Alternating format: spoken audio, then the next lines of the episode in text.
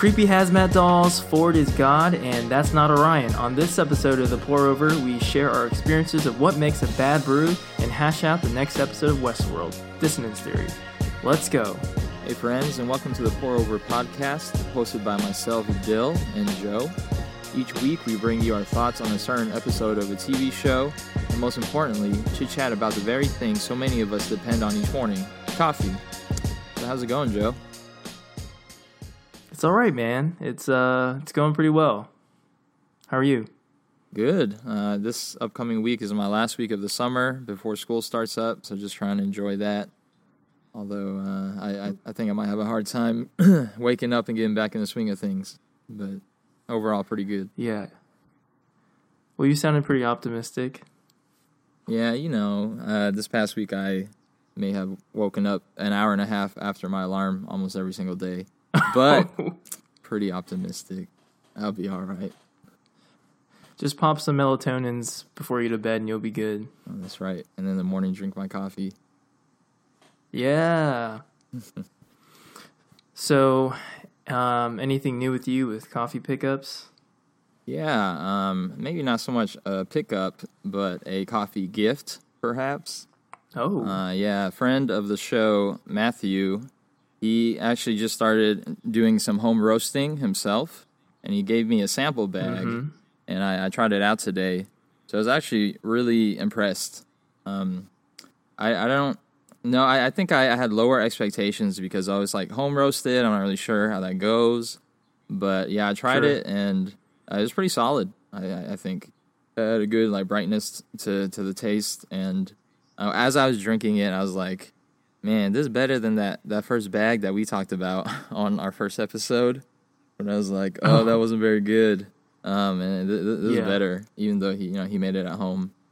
But yeah, so I Hmm. might be interested in that home roasting. Um, so we'll see. He, he kind of introduced me to this whole other world of coffee that I can spend my money on. yeah. What What are the supplies? What do you need to get started? Yeah, it's actually super simple. Um, I, I'll link it in the show notes. He, he sent me this. I, I don't really know how to explain it, but it's kind of like this ceramic device with a hole on the top where you you put the beans in, and you just cook it on the Mhm. stovetop. Like you, Oh, wow. you just cook the beans. Uh, you keep agitating it and moving it around, and um, but that's about it. And then he also sent me this coffee book that he uses that kind of explains the whole process, gives you pictures of the different colors as the the beans progress through the roast. So I think Oh. that that's about it. It seemed pretty simple and it wasn't too expensive. I think the little roaster that he has was like thirty bucks. Um, but then he Yeah, said the coffee you can buy the green beans for super cheap. So in the long run, it could save you some Hmm. money. Right. And that probably gives you some flexibility for making your own blends, going out and finding your own coffee growers. I mean, that seems like a whole nother world. Yeah, man. I, I drank it. I told him it's like time, time to quit school and start that coffee business. um, And we'll we'll host like a podcast show so we can promote his coffee beans. Oh wait, we already have one. hey, Yeah. yeah, yeah. That's that's what's going on for me. Uh, what about you, man? That's really cool. Um, I picked up a couple of things recently just because I was feeling kind of bad about my brews and I wanted to upgrade them. Mm. And it's always an excuse to where I don't know, buying new things is kind of uh, what you do when you feel like you're not doing very well with what you have. So um, I picked up a Kalita Wave, the 185 stainless steel, and then I picked up a um, the Hario Skerton Pro Grinder. Mm. But um, I'll probably talk about that next week. I think I've been really taking in some of the uh, constructive criticism of our listeners, Sure. and I think I'm a compulsive rambler sometimes. Don't you think so too? Like for yourself, I think this show's like taught me how much I can ramble, especially when I get really kind of riled up about a topic. I'll just go on and on, Mm. and then like my cadence starts to get faster and faster, kind of like it is right now. and kind of get aggressive with like my words, not like in a mean way, but just kind of like, oh, and this and that and this and, and just like kind of snowball. Mm-hmm. Um, so yeah, I guess what I'm saying is uh, I don't want to pay for Toastmasters. I just want to do this podcast. So we can get better at speaking. Yeah, I mean it's it's hard. It's we're we're just getting out there and starting, but I, I think overall it's okay. But I feel you. It's uh, I think some like half of the time I can be thinking kind of like I am right now maybe, and uh, externally processing the words, and it just kind of goes on for a little bit. So I I I feel you. It's a work in progress. Yeah, yeah. But uh, excited to hear about that coffee gear next time. Yeah, it um it's been it's been fun. I think it actually makes um me feel like I want to brew more coffee of my own. Like I told you last week, I've been kind of on a coffee shop binge, just being lazy and just kind of like, oh well, I'll just I'll just buy my cup today. Uh, but buying new gear kind of gets you inspired to get better. So that's kind of been my mo. Yeah. That's good. And it's also, I mean, it's just always nice to have new stuff. Yeah, it's nice. Treat yourself. Mm-hmm. All right, so for our coffee topic of this week, uh, we wanted to talk about how you know a brew is bad. And, you know, we're not really talking about buying bad beans or having really old beans. I mean, although some of those things do come into play, I think this is when you go through your whole process and then you drink the coffee and you're like, oh, it tastes like this. Is that bad? Is that good? Um, and I think as you drink more coffee, you learn to kind of uh, pick up on certain adjectives that describe good or bad coffee. But also, you have this guttural feeling inside you like, okay, that's not exactly what I'm looking for as far as um, just a coffee to, to, drink. Uh, to drink, yes. So, um, uh, Dill, I guess I'm just asking you what what kind of flavors or what kind of adjectives come to mind whenever you drink a poorly brewed cup of coffee. Yeah, I think, I mean, coffee is largely subjective in taste and whatnot. But Mhm. um, I think there are a couple of things that just people generally use in terms of adjectives like too sour, too bitter, um, not strong enough, kind of like watered down and stuff. Yep. So it, it's one of those like when you drink it, you know it, and um, and, and when when it's better, you can also taste the difference. I guess. hmm Yeah. What, Yeah. What, what about you? What what defines a bad cup for you? I think for me, the least um, pleasing cups are those that are watered down, Hmm. like you just said. Stale is another word I would use to describe a bad cup of coffee. Airy, like just kind of, kind of flat and featureless. Um, I actually do like acidity, although it can be hard to differentiate from sourness.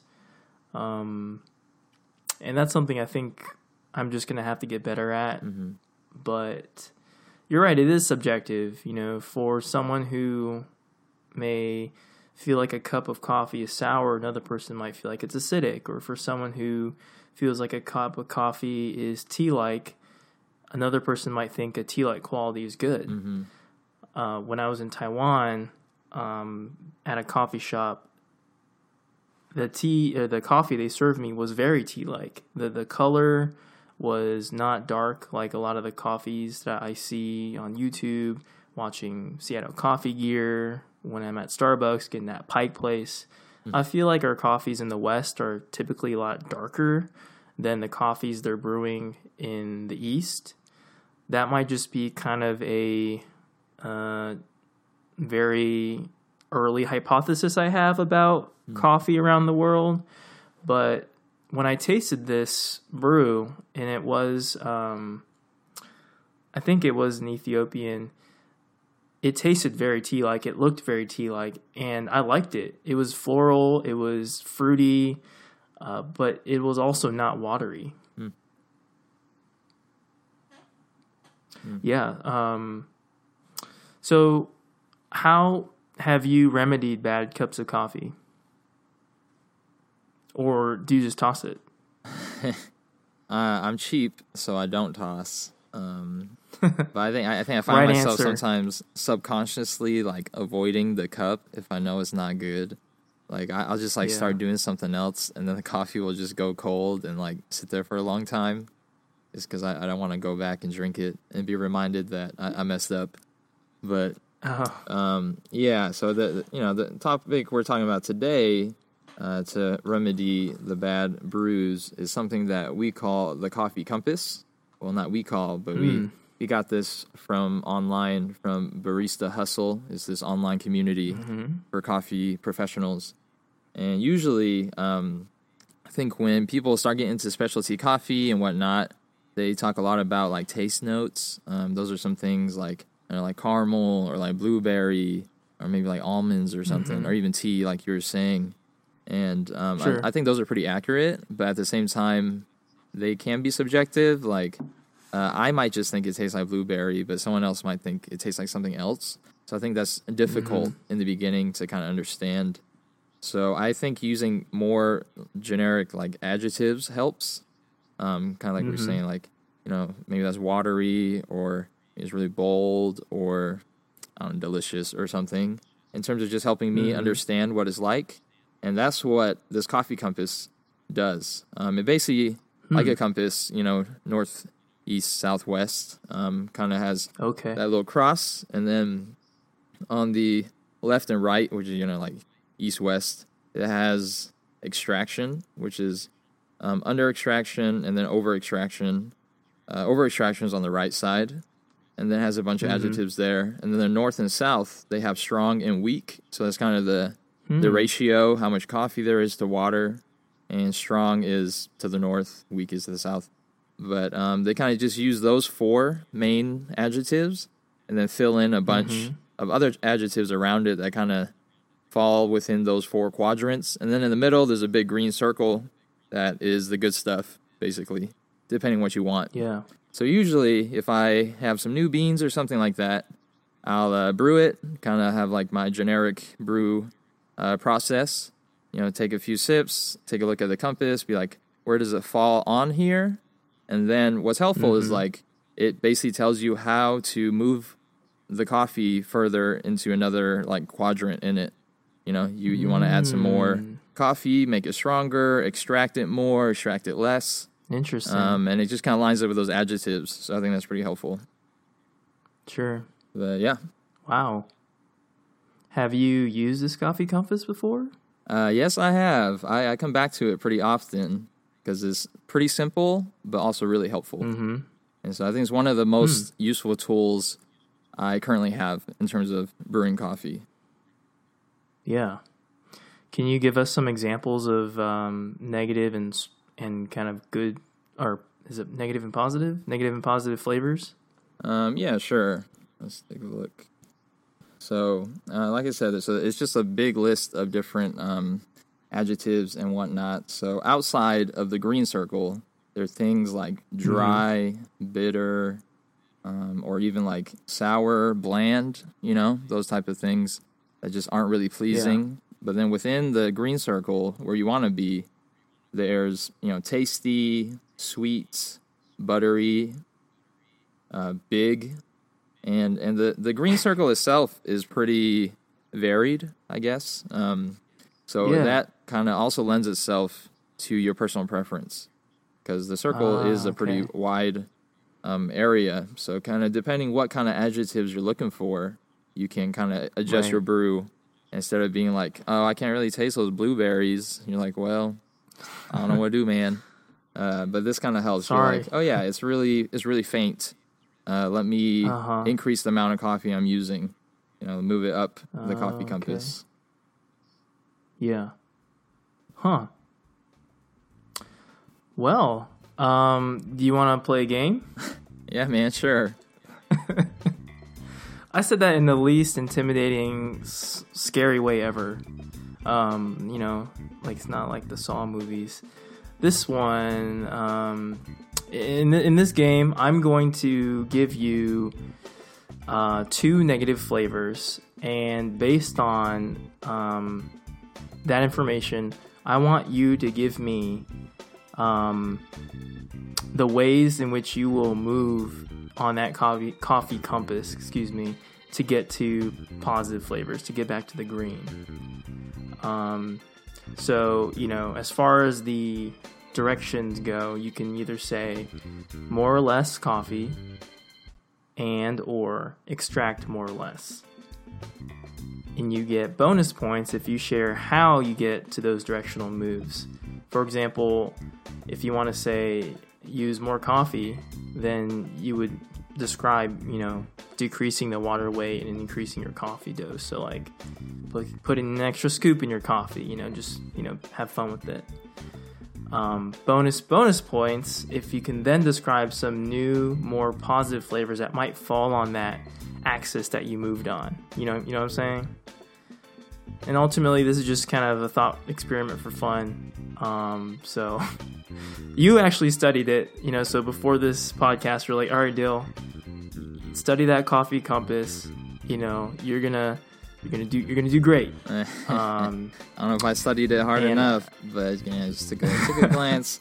So this might be be outing me as someone that that doesn't know what the coffee tastes like. But yeah, let, us play the game. Let's try it out. Oh, I feel like we already outed ourselves by the first episode. That's very true. Um, all right. Um, let's go. So you just brewed a cup of coffee, and let's just say you brewed it uh, via French press, and it came out soupy and bitter. Soupy what are you gonna do? And bitter. Uh, so the bitter is probably over extraction, and I think mm-hmm. the soupy probably means it's too strong. So with that, I bingo. I think what you gotta do is decrease the coffee or increase the water, whichever one you want to do, and then decrease uh-huh. the brew time uh, basically, or make the grind size larger so it won't mm. extract as much. And that'll move you uh, kind of a southwest kind of direction on the compass, I think. Okay, okay. Um, yeah.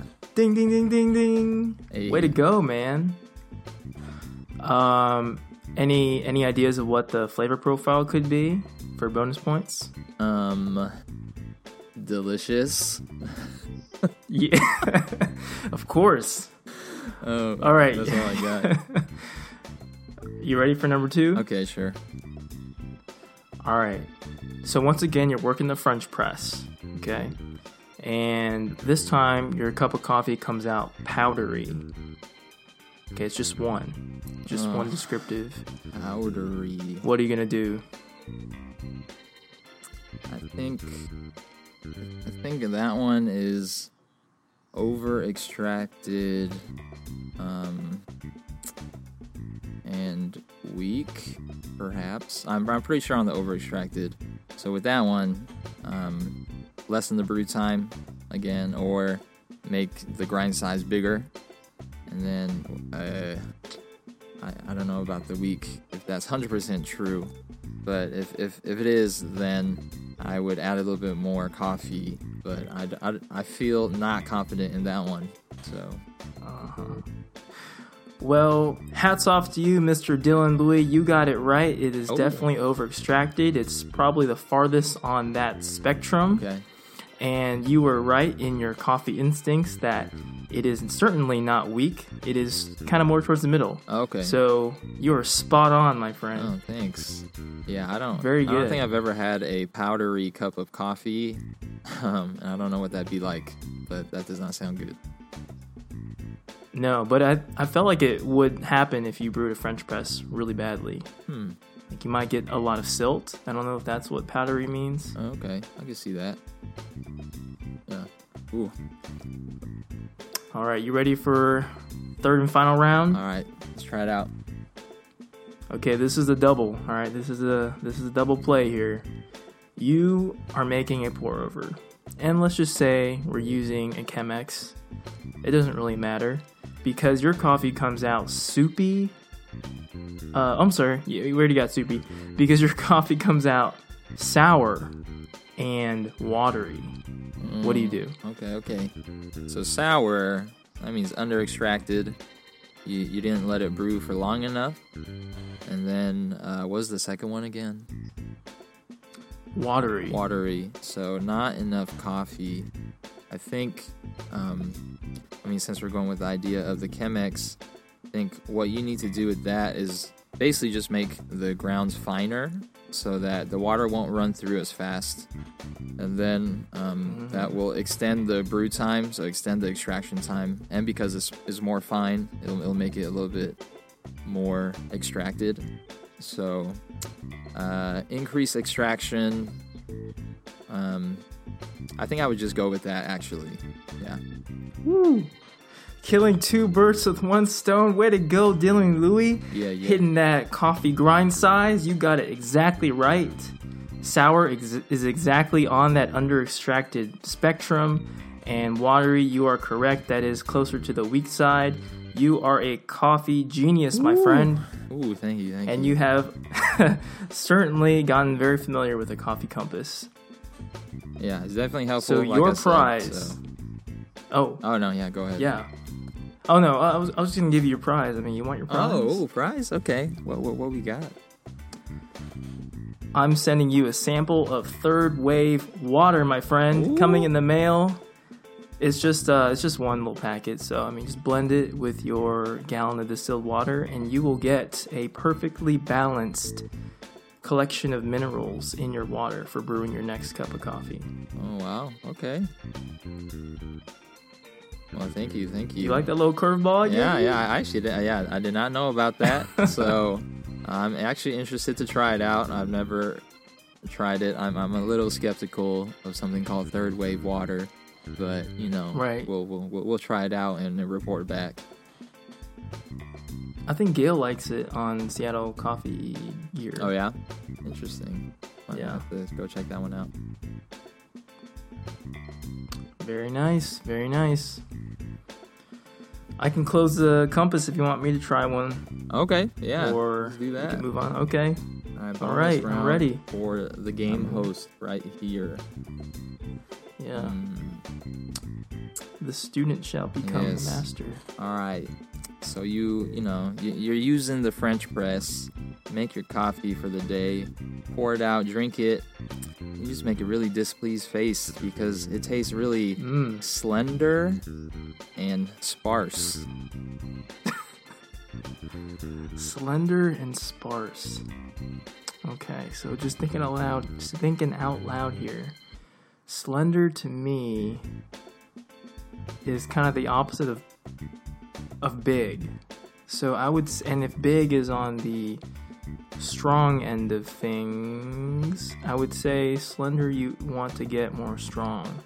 So you would probably want to um oh geez i can't remember the moves i mean you would want to move towards strong so maybe um decreasing your grind size um but then working on the um was it slimy? Uh, slender and what was sparse. the other one? S- sparse. Sparse i would say oh that's a really tough one. That term is very nebulous. Sparse. Uh well when something is sparse there's not very much of it. So you're probably not getting a lot of flavor or notes so i would say that is probably under extracted so you're really weak and under. So um yeah i would say like increase brew time and um and uh decrease grind size. Mhm. Uh, pretty good, man. Pretty Am close. I, uh, I I threw you a curveball a little bit there, oh um, cause I I picked two that are right next to each other. So, Oh, okay. Um, so slender and sparse are definitely on the weak side. So you, you got that when, when you're talking about like oh slender's opposite of big, uh, that was spot on Yeah. for sure. Okay. Um, the okay. extraction is a little bit to the under extracted. It's not super to the left, but it is that way a little Okay. bit. So I mean, you definitely got it. Interesting. Um, which yeah, man, good job. If I would have heard Slender Oh, Coffee, I'd be like, I what is that? like, but I think you got it. Oh, sweet. Yeah. This is fun. Yeah, Ooh, a little stressful, but you know, Just a little bit. Whew. All right, we can take a load off. My armpits are sweating. Yeah, Gotta wipe that. Okay. So, uh, Dill, you ready to talk about the episode? yeah, definitely. All right. Here we go. Today we're talking about episode 4 of Westworld Dissonance Theory. We begin with Bernard interviewing Dolores, and he tells her that she can become free by getting to the center of the maze. Suddenly, Dolores finds herself with William and Logan as they continue on their bounty hunt. Logan dispatches of their guide and discovers a rare narrative involving El Lazo. The man in black and Lawrence join forces with Armistice, the woman with the snake tattoo, to free Hector from prison. After freeing Hector, Armistice informs the Black Hat about a man named Wyatt who killed her mother. Meanwhile, Theresa meets with Ford in the outskirts of the park to demand some answers about the glitches happening in Sweetwater. Ford demonstrates his godlike ability over the host and warns Theresa not to get in his way. Maeve's visions continue as she finds drawings of a strange figure and sees a doll resembling a man in a hazmat suit. Hector's gang arrives and Maeve pulls Hector into a closed room, asking him about the strange figure. Bef- before QA busts down the door, Maeve cuts open her wound and discovers a bullet, confirming her suspen- suspicions of her visions being real events. The hosts fire through the door as Maeve says, I'm not crazy after all, and none of this matters, and passionately kisses Hector. So, Dill, what'd you think, man? this episode. Yeah, I actually really like this episode a lot. Um, Yeah. I think it actually has a really different vibe from the other episodes so far. But as a whole, I, I liked it. Um, I enjoyed it. I think it focused a lot just on Westworld and like within the park and on those storylines. So yeah, Right. I, I liked it. I think it was a fun episode. Uh, what what'd you think? I definitely agree. I give this episode a thumbs up. Um, I would put it probably somewhere um, below three. I would go maybe three, four, one. I'm sorry. No, I put it below.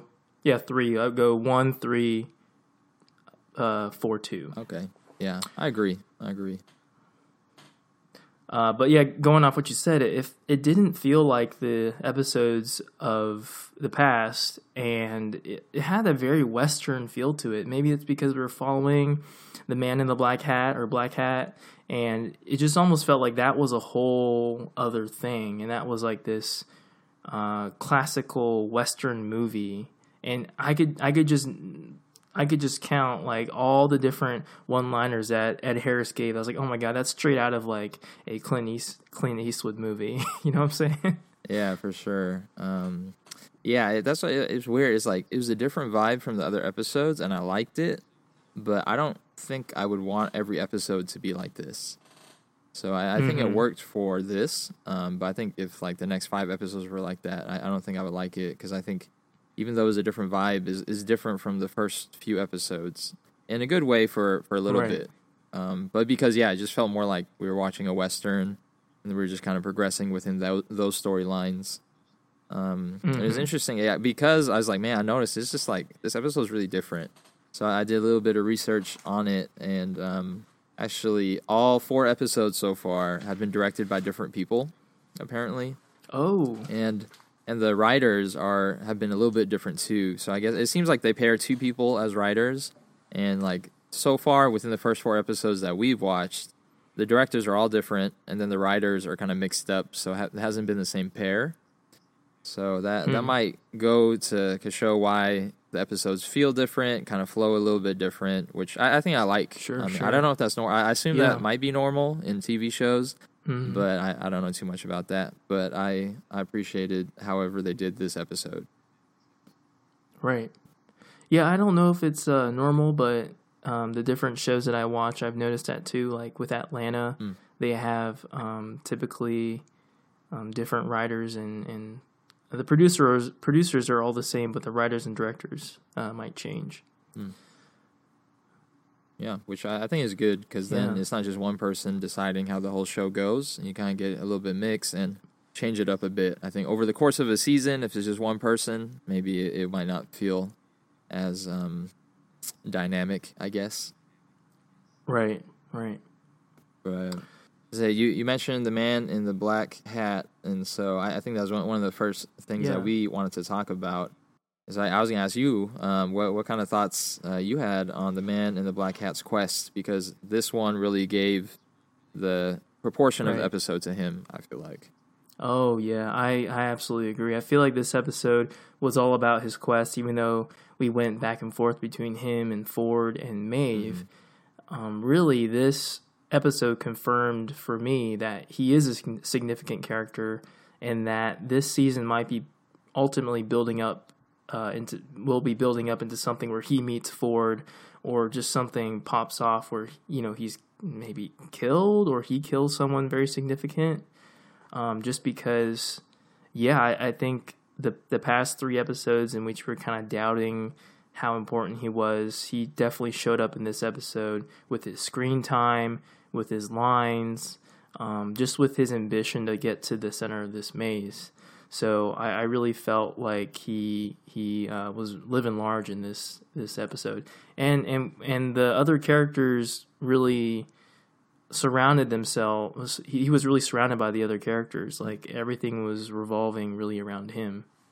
Yeah, yeah, I definitely agree. I think I, I don't know if the writers knew that the viewers are kind of doubting. Is like, man, who, who's this guy in the black hat? But yeah, he definitely comes out and Yeah. is like, yeah, this guy is important. I think even in a in a line that he has one of the scenes, he talks about Arnold, um, one of the one of the creators, Mhm. like Ford's partner, and I was like, oh shoot, like he knows Arnold. You know, that means He like he knows. he's been around because the first episode it shows that he's been around for you know at least thirty years is what he says, but he actually knows Mhm. like first name basis like one of the creators of the park, and he's uh, that seems to be like motivating him, like his knowledge and whatever past experience he has with Westworld to kind of pursue this quest. Um, so Right. yeah, I think that's an interesting point you make. That maybe yeah, the man in the black hat might be going up to meet Ford, you know, or something. Um, mm-hmm. I definitely see that as much more of a possibility this time around. He has a he ha- i feel like he has an unhealthy obsession with arnold i mean he only mentions him really in this episode but he had that whole um, monologue where he was talking to armistice about arnold and then or was it her or somebody else but that's the that's when he said you know there's only one rule that you can't die and he hasn't really mentioned Ford too much, I don't think. And so there just seems to be this this uh, magnetic force between him and Arnold. Yeah, yeah, for sure. And yeah, in, general too, just like him and this whole game, this whole place, he's just like is a little too obsessed. Maybe I, I don't know. Um, from from our Mhm. perspective, so yeah, it seems kind of interesting how he's. I mean, he's basically going all out, and he's trying to get into the deeper story of the game or or the the park, Right. I guess. Um, and I, I don't know that whole line was like, man, there's only one rule and you can't die. And then I think after that he says like, but Arnold broke his own rule because as we found out in the Ah. third episode, you know, Arnold has some quote Yeah. unquote accident and something happened. And so I'm like, Right. is is the man in the black hat also trying to just die? Like, it, like what what is his motivation here? Because he's like, yeah, Arnold had this rule, he broke it, and then he's trying to find this next level to the game, right? So I'm just Oh. like, is he trying to die here or something? Yeah, well that yeah, that's that's kind of freaky cuz now I'm thinking like, okay, Arnold is clearly dead, but he's not. Mm. You know what I mean? Like he's dead, but we're still talking about him. There's these voices going on. Ooh, So maybe if you die in in Westworld in Sweetwater, it's different. huh? Interesting.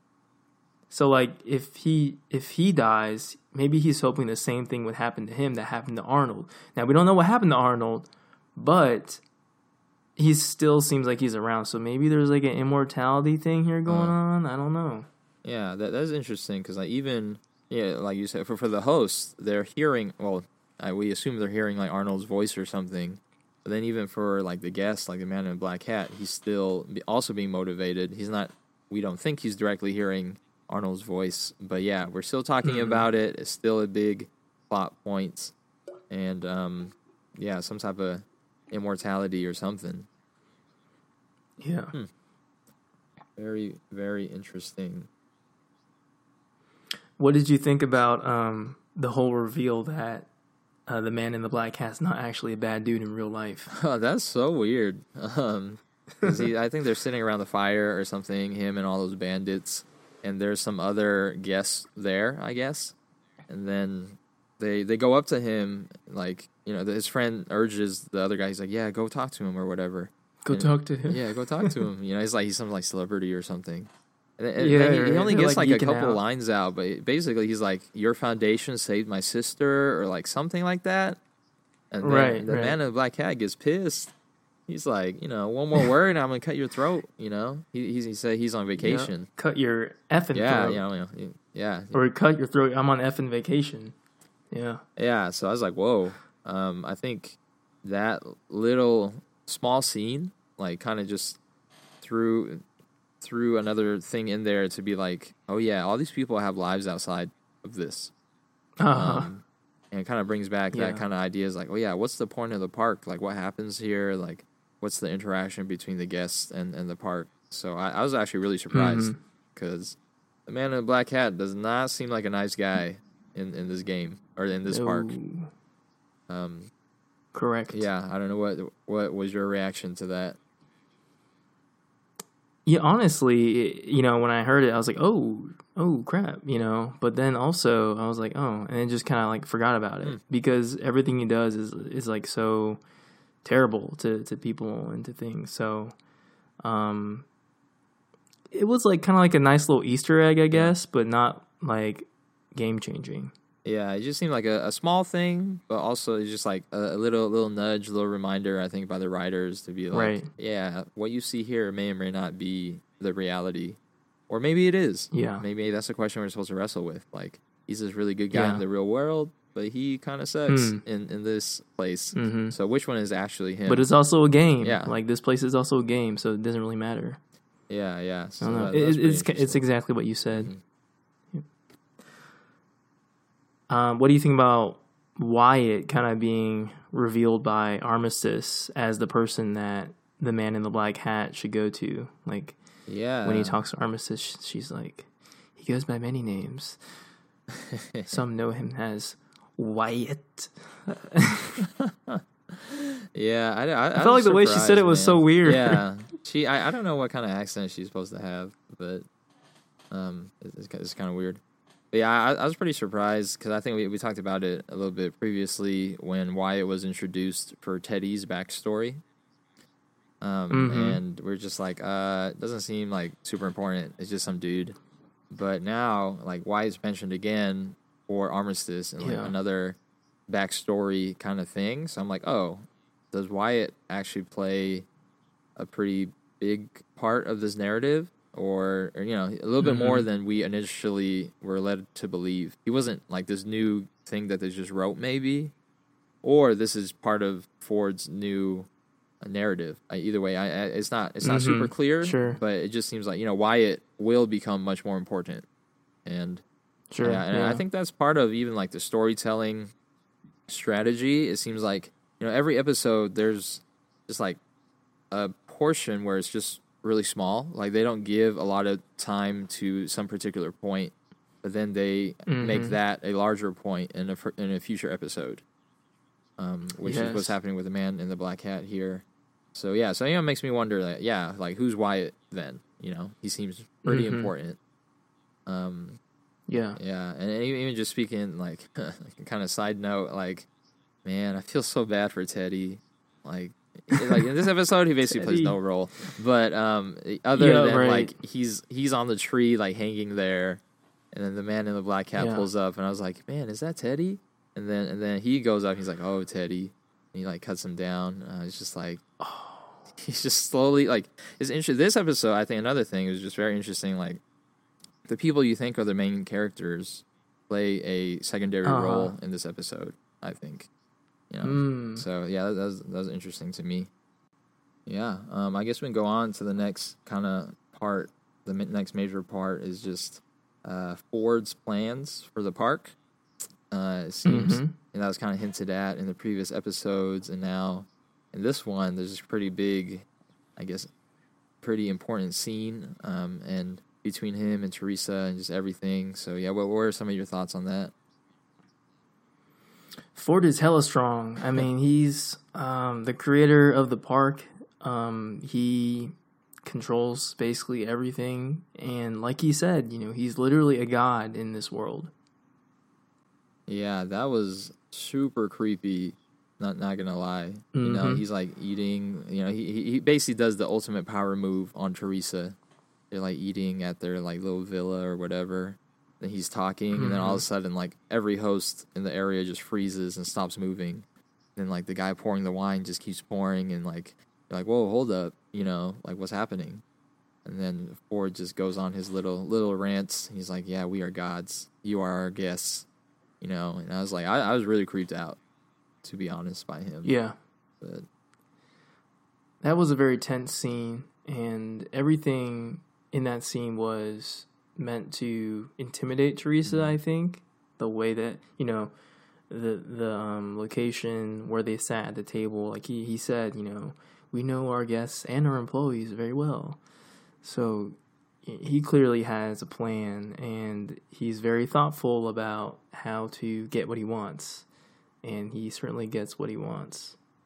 Yeah, and like your your point, I think maybe from the first or second episode, where like, yeah, maybe Ford is just this bad guy. I think is slowly like going that way in, in, in some some ways, um, and I just find that really interesting. At least for me, I I didn't think that, and I I think I guess I was fooled by it, um, by his just kind of caring demeanor and whatnot.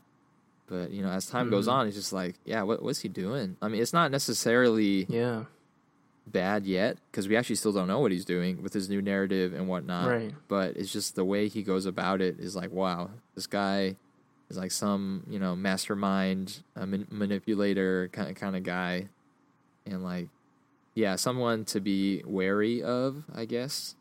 mm-hmm. Yeah, and I was just like, yeah, how, Yeah. how do you even control the host? He's just sitting there. Like, did he implant some code where like he has some connection with them Right. or whatever? But yeah, he he has a lot of power and um people who have a lot of power are scary because it's authoritative. I wonder if him having a lot of power being almost like god over these hosts is kind of like metaphorical in that a god shouldn't always be seen as all good Mm. because given that power um, a god can also be bad i guess. Yeah, um, and whoever has that power might always might not always have um, the interests of those who they control in mind. yeah. They might just want to maintain their own power. So Sure. yeah, Yeah. I, I think it it's almost this uh, meta, I guess, presentation where like the guests come to Westworld and they have power also because they can't die. Mhm. They can do whatever they want in this Yeah. park. But then the next level of it is like Ford has the ultimate power, right? You know, it's like the guests Mhm. come, they just want to just go crazy, do whatever, and that's Yeah. or, and unless they become the man in the black hat, but that, that's a whole other thing.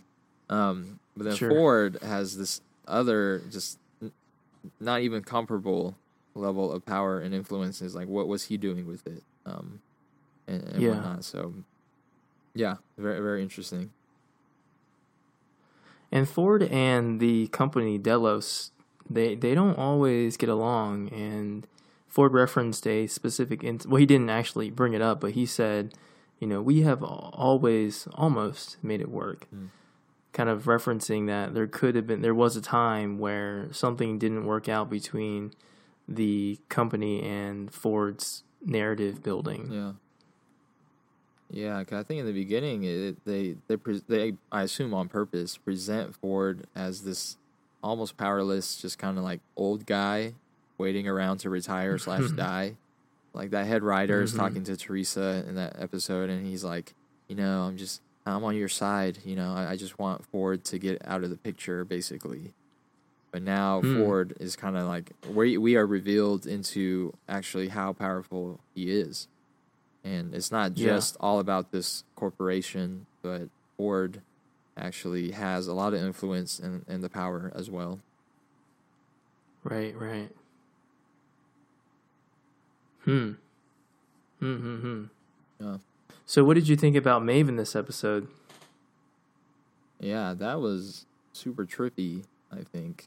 Um, Mm-hmm. I yeah, so it's, it's interesting because it seems like you know Maeve and Dolores in this episode are starting to remember some of the things like previous not lives but just previous days, you know, when they've died or whatever and like um, you know, QA comes and cleans them up. You know, that that scene where uh, she sees Teddy, you know, dead or something. Um, you know, she, Maeve starts to remember these things.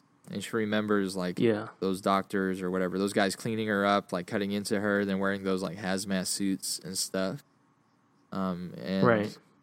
yeah, I mean that's that's got to be super scary um, for from her perspective. And then like I, I really like that scene where where she goes basically to her room and like draws um, a picture of the guy in the hazmat suit. And then Oh, because she yeah. wa- she doesn't want to forget, right? She wants to like remember like ah like this thing's just in my mind.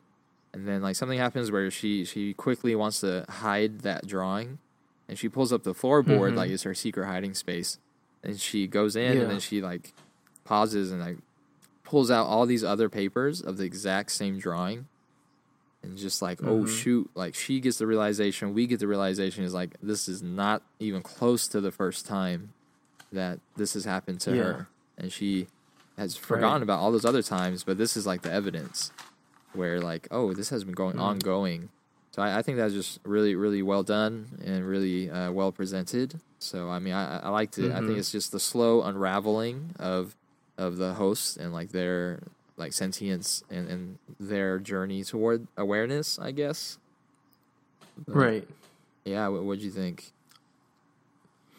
Yeah, I, I think that that one scene, that one shot where she finds all those drawings is kind of like a, like just a, a quick way to just let us know, like, oh snap, this has been happening for a long time, and um, you know, all these different artifacts or people that she encounters or faces, whatever um, that she sees, kind of brings back these memories. So it's like these objects in the world that are helping her to recall, um, you know, you know the the whole background of of uh, Sweetwater.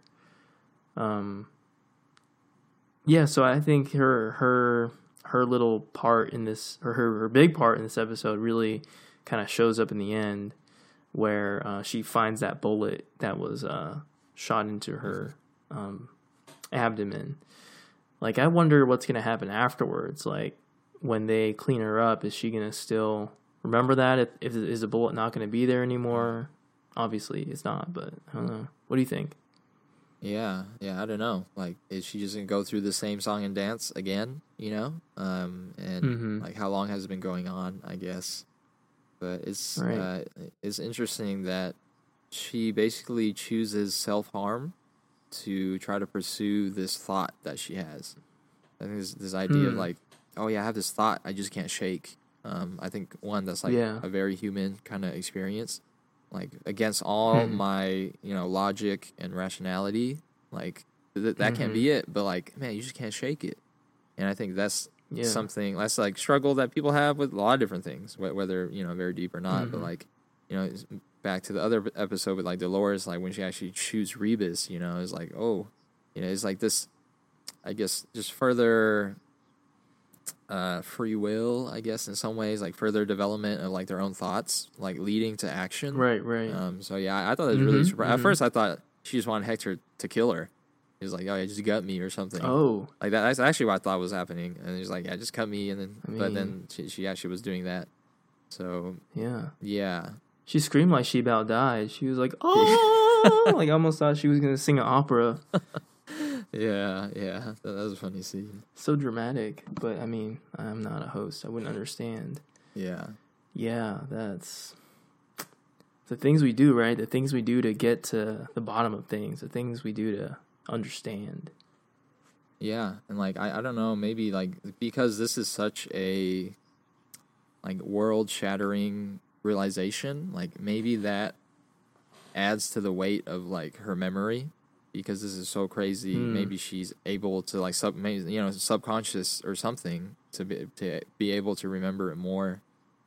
Um, and then another point I thought was really interesting because she, when she was talking to Hector, they she was asking him about the natives, I guess, that they have in the park, Mhm. and like they also know about these people. Um, like Right. they they call the guy in the hazmat suit uh, like a shade, the guy that walks between Yeah. worlds, which is very like Mhm. you know lore and and whatnot. But um, yeah, I thought that was super interesting. I, I don't know if you had thoughts on that. Um, yeah, I, I thought that was um, an interesting little tidbit to add to kind of build on the whole um, discovery. And I thought it was funny when the little girl dropped her doll and then Maeve picks it up. He's like, "Oh, I've seen this before." And then she asked the soldier, and he's like, in in a real like southern accent, he's like, "That thing's a part of their so-called religion." and none of them's gonna tell you about that. Yeah, Um, but yeah, I uh, I think um, I think Maeve's onto something. She's definitely a, a host that is curious and and is investigating. And then you have hosts like Teddy who just don't oh, care, and he's well, maybe he don't, maybe he doesn't not care. It's just he feels so helpless, maybe, and he just like lives his he lives his, his lives his life, his narrative. And then we have someone like Dolores who's kind of like caught in the middle. Mm. Like she's still just trying to figure out, like, okay, should I search deeper into this to find my freedom, or should I just, you know, try and spend my life with Teddy, even though I know his narrative doesn't line up with mine? Mm. yeah, yeah. I, I just I with Maeve, I just like that ending scene when, when you know when they find that bullet and then they they ask like you know her and Hector.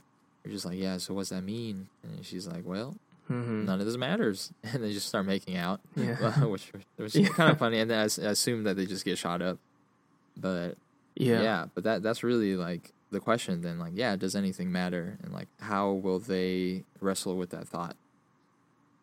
hmm Yeah. Uh, Any uh kind of random bits that you thought were interesting? Um, yeah, I think going back to, to one of the points I said earlier, like they just kind of present a small preview of something that'll be a big deal in the next episode or coming episodes.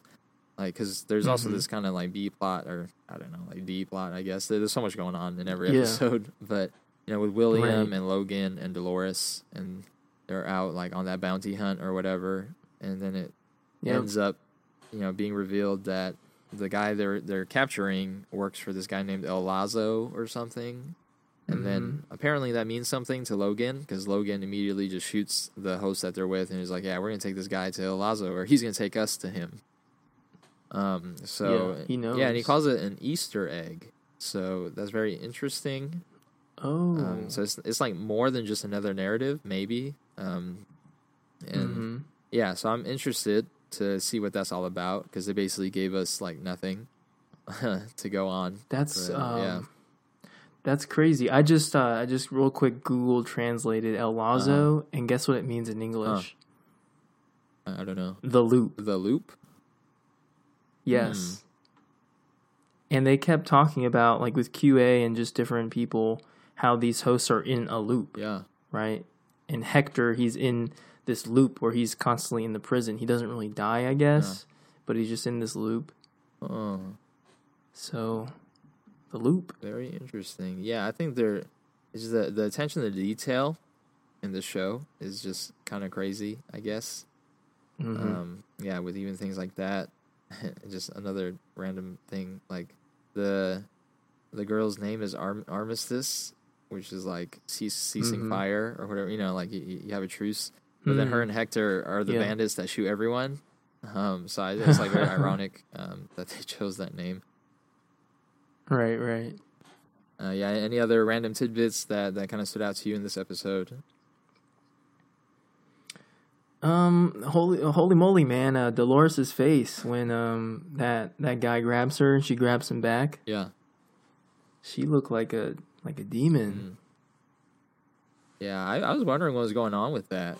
Like, are where, where was the control center like trying to reel her back in because they kind of like talked about it, but yeah, Mhm. that was like Well, she was off Scary. for a loop. yeah, that's true. Yeah, and then but then William, I guess, kind of saves her by coming back in, but yeah, that's like Mhm. super scary.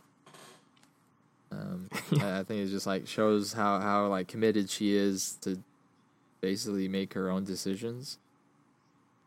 Yeah. Um, but yeah, I was like, what's about to go Right. down? Like, is she gonna kill someone else right now, or what? Mm-hmm. Like, is she gonna break his arm? Because they probably all have similar strengths. Oh, I don't that's know. true. Uh, maybe they're all super strong. I don't know. Yeah, yeah. So that that was pretty freaky. But yeah, any any other thoughts on the episode? No, I think there's probably. I mean, I mean, yes, there's certainly more to talk about, but I think we're just gonna have to wait till episode five. Yeah, and you know, four episodes in now, I'm still I'm still hooked. Um, I'm still really looking forward to all the things that are gonna happen. Like even though every episode just has like it's just so packed in there, but at the same time, like it doesn't feel overwhelming. Um, it, it's just Mhm. yeah, I'm still continually impressed with the production quality. Basically, Oh yeah, yeah, for sure. definitely next level. Same here, man. Yeah. Well, I was just gonna say, what's making you happy this week, Dill? what's making me happy. So I, I know it's, it's a little on the nose, and like I know I'm gonna try not to do this in the future, but uh, this podcast is making me really happy.